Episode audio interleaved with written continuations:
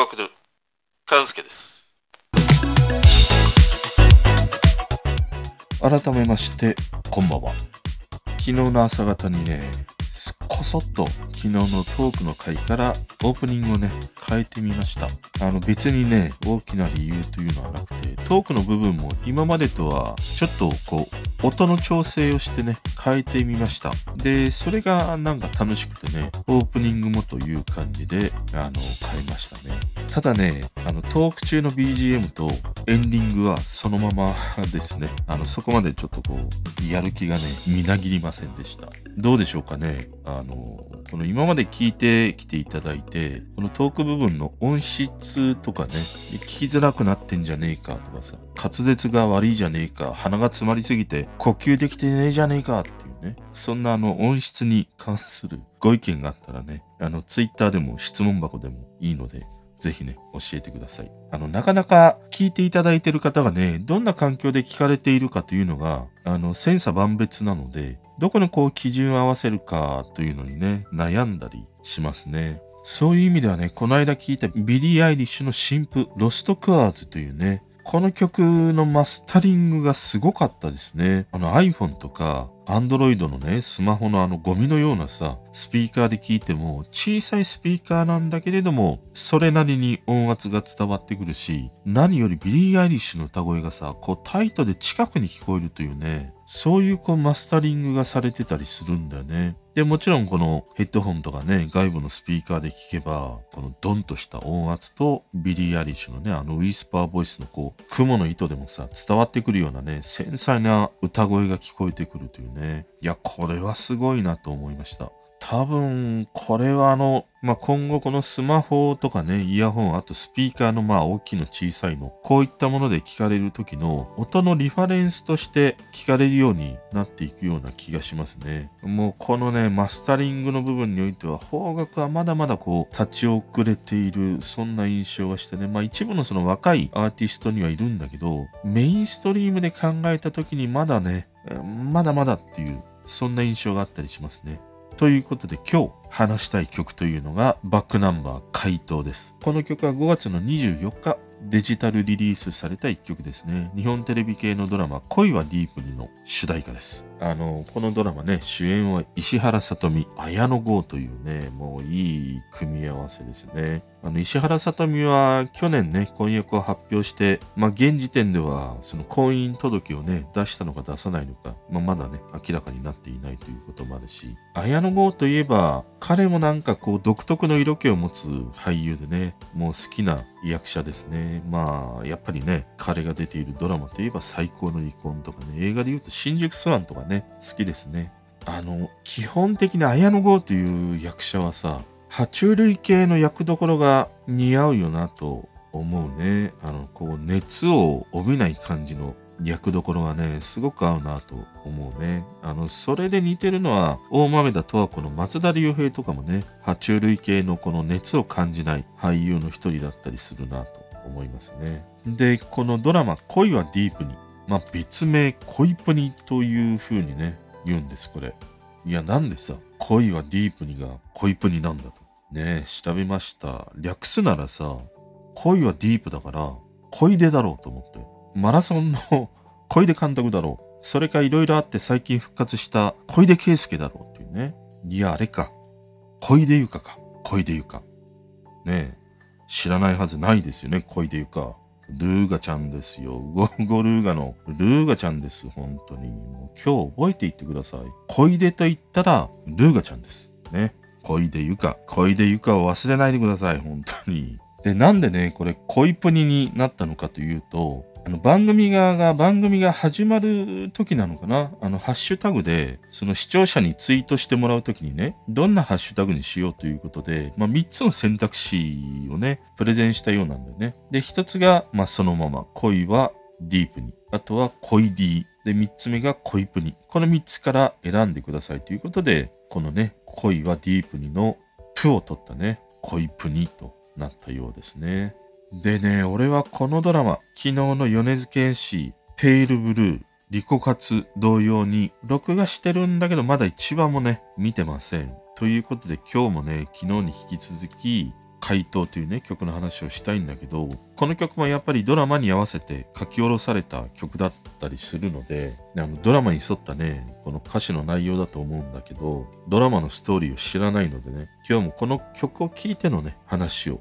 したいと思います。で、俺はこの怪盗という曲、初めて聴いた時に、もうね、初めから決めていましたみたいな。僕と付き合ってくださいみたいなね。もう薄っぺらい感じで一聴したからもう耳に残ってね、好きですっていう。もうね、手を差し伸べるような、そんな一曲でしたね。特にこのサビのこう気持ちがさ、駆け上がっていくようなメロディーが、もうものすごく印象的でいいですね。で、この曲というのは彼らとあの数々のヒットソングを送り出してきた小林武史プロデュースの一曲ということもあって、ああ、この感じかっていうね、バックナンバーのフォーメーション B パターンだわみたいにね、あの、スッとこう入ってきました。あの、ちなみにさ、バックナンバーにはね、フォーメーション A というのがあって、これはあの、ハッピーエンドに代表されるようなバラード曲のパターンで、フォーメーション B というのはね、高根の花子さんにね、代表されるような、あの感じですね。で、この回答という曲はね、高根の花子さんパターンでフォーメーション B ですね。もう俺の大好物なパターンだったりします。あの、ちなみにこの全曲のエメラルド、これはね、フォーメーションの A にも B にも入らない、彼らとしてはね、かなり攻めた一曲だったりしましたね。で、次に出してきたこの曲では、やっぱりね、このいなたいバックナンバーが戻ってきたな、というふうに感じながらね、聞きました。で、歌詞の方にね、目を向けてみると、あの、昨日のトークで話した米津玄師のペールブルー、これとの違いがちょっと面白かったりしましたね。あの、ペールブルーの方は、女性視点ということもあって、あなたというね、フレーズが数多く出てくるんだけど、この回答という曲ではね、君というフレーズがかなり多く出てくるんだよ。17回も出てくるというね。そしてね、この特徴っていうのはもう清水伊織ならではという感じもしましたね。あの、同じフレーズをこう畳みかけるように重ねてくるものがね、彼の俺は歌詞の特徴だなと思ったりしますね。例えばこの曲で言うと、君の笑顔を盗むやつから君を盗むのさ。君は今日も明日も君のままでいいんだよ。もう君というのが本当にいっぱい出てくるんだよね。それ以外で言うと、昔に遡るとね、綿菓子という曲があって、どんなきっかけタイミングで手を繋いだらいいんだろう。どう見ても柔らかい君の手を、どんな強さで掴んで、どんな顔で見つめればいいの。もうこのどんなでね、畳み込んでます。このフレーズを重ねることで、その、なんて言うんだろう。誰に対してとか、何に対して、この曲を一番こう、送り届けたいのかっていうのかな。そして何を伝えたいのかっていうのがね、すごくこう輪郭を持って明確にさせる、そんな印象がありますね。で、この曲、どういう内容かというと、自分がその思いを寄せている彼女が別の人のことが好きで、まあその彼女がね、その好きという思いに縛られ、こう、幽閉されて身動きできない状態から、まあ、救い出したいというのかな。そんな風に歌う一曲なんでね。で、これね、MV を見てみると、面白いほどにね、この歌詞の通りのストーリーで描かれているんだよ。だから、あの、ちょっとこう、懐かしい感じの、あの、カラオケのさ、歌詞と一緒に流れるムービーあるでしょ。あんな感じがちょっとしましたね。いや、こんなにもなんかすごいわかりやすく歌詞の通りのストーリーで描かなくてもいいのにみたいなね、ことをちょっと思ったりはしたかな。で、俺にとってこの曲の中でのやっぱり印象的なフレーズで言うと、この回答というね、タイトルにあるように、やっぱりこのサビの部分ですね。ここから君を奪ってとか、あと、これから君を奪ってというふうにね、歌うんだけど、この二つ、同じサビのメロディーなんだけど、歌い方をね、微妙にこう変えてたりするんだよね。だからちょっと聴き比べてみるとね、面白かったりしますね。で、やっぱりこの曲も最後のフレーズに、この曲の歌詞の全てが回収されています。君は今日も明日も君のままでいいんだよ。君がいれば僕には不可能なんてない。ない。とね、少し最後声が上ずったような感じでね、閉じていくという。もうこのね、やっぱりいなたい感じが清水伊織だなと思うね。あの、こう、田んぼが似合う素朴な歌詞みたいなさ。あの、清水伊織が書く歌詞ってさ、洗練されてるとかね、おしゃれでということがないんだよね。素朴でストレートで恋愛した時のその男の心の弱さとか揺らぎ、これをね、表現させたらもうピカイチだと思いますね。こういう歌詞が女性ファンだけではなく、男性ファンをも魅了するんじゃないかなと思いますね。そしてね、最後に、この曲、ドラマ内に流れているものと、リリースされたものではね、歌詞の一文が違うということで話題になっていたりしました。その歌詞というのが、君と出会えた僕と出会えなかった先の僕を比べて、論文にしたいとこだけど、この論文にしたいとこだけど、この部分をね、歌にしてもいいけど、というふうにね、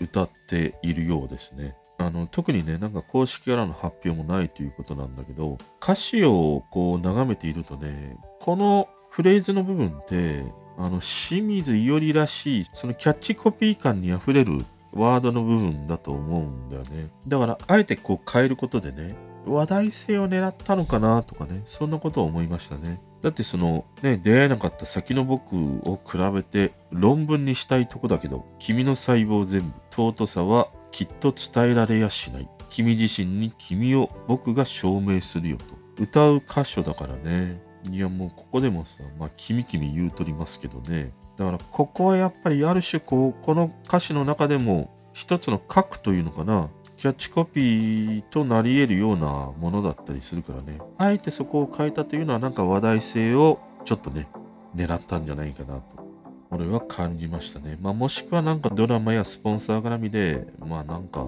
あるのかもしれないけれどもね。そういうね、聴き比べをしても、またこの曲楽しめたりするんじゃないかなと思います。ということで今日はね、バックナンバー、回答のね、曲の話をしてみました。それでは。聞いてくれてる人とつながりたいから、番組フォローされたら嬉しいし、Twitter もフォローしてほしい。俺の知らない曲とか教えてもらいたいな。今日も聴いてくれてありがとう。